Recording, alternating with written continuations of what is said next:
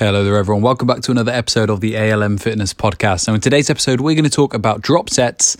Well, first of all, we're going to talk about what they are, and then we're also going to give some examples and talk about why you may want to do them versus a situation where perhaps they might not be the best choice to make. So, first of all, what is a drop set? Um, now, a drop set is typically when we will do an exercise, first of all, to failure. So, we will pick an appropriate weight that is usually moderate to heavy weight that, you know, is challenging for us. Um, and we will do that exercise for a certain amount of repetitions, however long it takes us to get to the point where we reach failure, or in other words, we can't physically lift that weight up anymore. So it's getting really, really difficult. And at that point, rather than just stopping, like we might do if we're just doing like a normal set, um, rather than just stopping there, we're then going to pick up the weights or some lighter weights that we would usually do. So let's say we'll use an example, we're doing, we're using the 10 kilogram weights for whatever exercise we're doing. Then we're going to come to, come and pick up the the five kilogram weight. So we're going to cut our weights in half. Doesn't have to be in half. Could just be by a bit. Could be quite a lot. And then we're going to do that same exercise and we're going to see if we can squeeze out some more repetitions. Now you can see immediately kind of the idea behind this is to try and push yourself a little bit further than the failure point, if that is even possible. And you'll, you'll kind of get what I'm talking about as we discuss it a bit more. So, first of all, what's the whole idea behind this? Why would you want to do a drop set? Well, the whole idea is essentially it's a really time efficient way um, and quite intense way of getting in some more volume into your workout. Now, what do I mean by volume? Well, volume is just simply known as the amount of sets, repetitions, and the weight that you use in the gym. And generally speaking, more volume means more muscle growth. And that's what studies have shown. The more volume you do, the more kind of muscle growth that you will experience up to a certain point. excuse me, up to a certain point, because when you get to a certain point, you can do too much volume, you can do too much sets and reps in the gym to the point that you might become overtrained. But up to that certain point, again, the more volume you do, the more kind of gains you're going to make essentially. Now, you can see how by doing a drop set, we're actually increasing our volume without spending too much time on it. So let's compare those two situations again. You've got one person who goes into the gym and they do three sets of 10 repetitions to failure. Okay, that's fine. And that, that's what they do, and that's their whole workout. Then you've got another person who says, Well, I'm going to do the same thing, but I'm going to make them drop sets. So instead of just doing three sets of 10 to failure, I'm going to do three sets of 10, but then after every one of those sets, I'm going to cut my weight down and I'm going to see if I can get a few more reps. And maybe that person manages another five reps after after that. So in other words, they're basically doing three sets of 15 reps, albeit those last five reps are with a slightly lighter weight. But you can see how when we're talking about the total volume, so if we were to kind of multiply the, the sets and the repetitions and the weight we're using, person B, the person who did the drop sets, would have more volume in that session. They would have done more work to their muscles essentially in the form of again kind of repetitions and and, and weight and, and sets that they're doing. So really good way, time efficient way to get the most out of your workouts. Now you can kind of manipulate this a little bit. For example, you don't really have to go to failure at the first point if you don't want to, if you want to make it a little bit less strenuous you can do your exercise and then you can kind of cut your weight back and do a drop set without going to failure, maybe just kind of to add some more volume.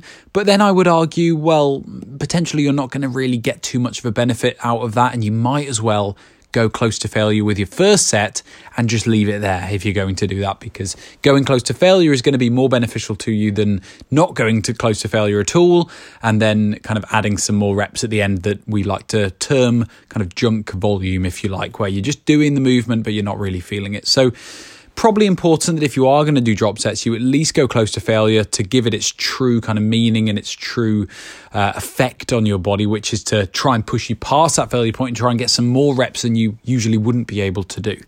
Um, now, there are a few downsides to drop sets. Obviously, I, have covered it in a bit of detail and we've talked about the, the, the positives of it being you can get more volume in, quite, quite kind of time efficient uh, and good way to build muscle.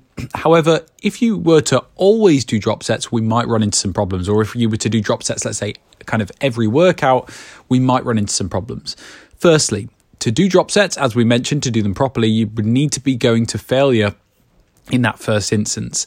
Now, if you are a fan of the podcast and you've listened to a few, you've probably come across me saying before how going to failure all of the time, maybe kind of every set you do or every other set you do in the gym, isn't necessarily a good point if we're talking about true failure where you can't physically lift that weight up anymore. And there are a few reasons behind that. You can go back to listen to past podcasts if you wanted to know those reasons. Uh, but essentially, long story short, if we were to always do drop sets and always go to failure, we're just going to start to accumulate loads of fatigue. It's going to be really fatiguing. It takes a lot of energy and a lot of intensity for your body to go to failure when you're when you're working out. So just bear that in mind. If you're going to use this, think of it as a tool that you have in your toolbox, like all of the other the other tools that we might use in the gym. That is just a tool that we have, and you don't have to do it all of the time. And if you do, you might get the negative effects of it, which could eventually lead to overtraining. Um, so again, every once in a while, for example, in, in, a, in an average workout program, you might do um, you might kind of do four weeks of your workout program, just doing normal sets, building up the weight gradually over time. So we're doing that kind of uh, progressive overload over time. And then on that fourth week of your program, you might choose to throw in a few drop sets to a couple of exercises, maybe. Uh, maybe you do a total of four drop sets throughout the week, for example, on your four days that you're working out. And that can be a great way to kind of finish off or not, or to kind of finish off a cycle of your program. And then after the four weeks, you might have a little bit of a deload, or you might just say, oh, I'm just going to have a nice easy week and then get back into it again. Or you might choose to not use drop sets at all. And to be honest, you probably won't notice too much of a difference in the long term if you do or if you don't use drop sets. Um, and if you do use them and you are going to see the benefits, you do have to be using them correctly um, as we, we've spoke about today. So hopefully that's been a useful podcast, everyone. Um, drop sets are one of these terms that you've probably heard in the past, and that's just explained essentially what it is. It's no need to overcomplicate it. It's pretty simple, just a way of getting more volume in. Um, give it a go in the gym. You know, there's definitely no harm that can come as long as you're properly warmed up and you're using proper technique. There's no harm pretty much that can come from from from trying a drop set. So give it a go. Pick an exercise, probably not a compound exercise, so probably go for something like a bicep curl to start with.